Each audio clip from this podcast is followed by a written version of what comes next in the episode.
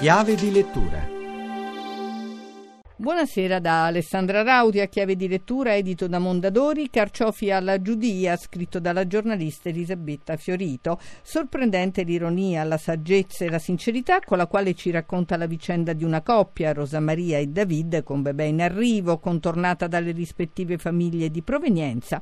Palcoscenico è una Roma travolta dalla crisi, ma ascoltiamo Elisabetta Fiorito. Rosa Maria è una regista teatrale agnostica, David è un ebreo tripolino osservante e eh, Rosa Maria aspetta il piccolo Arturo. Il romanzo si apre con lei che deve andare a parlare con il rabbino per la Milà che è la circoncisione. Rosa Maria è una donna abbastanza intraprendente, ha cercato di fare la regista teatrale, c'è riuscita, però c'è una Roma in crisi, lei cerca di mettere in scena una commedia e non ci riesce, con la crisi e taglia la cultura. La sua famiglia d'appartenenza ha un mobilificio che ha chiuso, il fratello ha fatto perdere le sue tracce. David ha dei negozi di abbigliamento e sappiamo che l'abbigliamento è stato uno dei maggiori settori colpiti da questa terribile recessione. Questo è lo sfondo di questa storia. Il libro descrive una famiglia ebraica tripolina e una cattolica agnostica. Un legame di questo tipo che contrasti comporta? I contrasti sono soprattutto sul cibo, perché una famiglia agnostica cattolica non bada molto a ciò che mangia, mangia di tutto, mangia il maiale, cozze, vongole, tutti questi cibi sono proibiti agli ebrei. Molto spesso la famiglia cattolica non comprende perché per esempio un ebreo debba solo mangiare il pesce con la spina, la carne kasher, si domandano ma che cosa c'entra Dio con cozze e vongole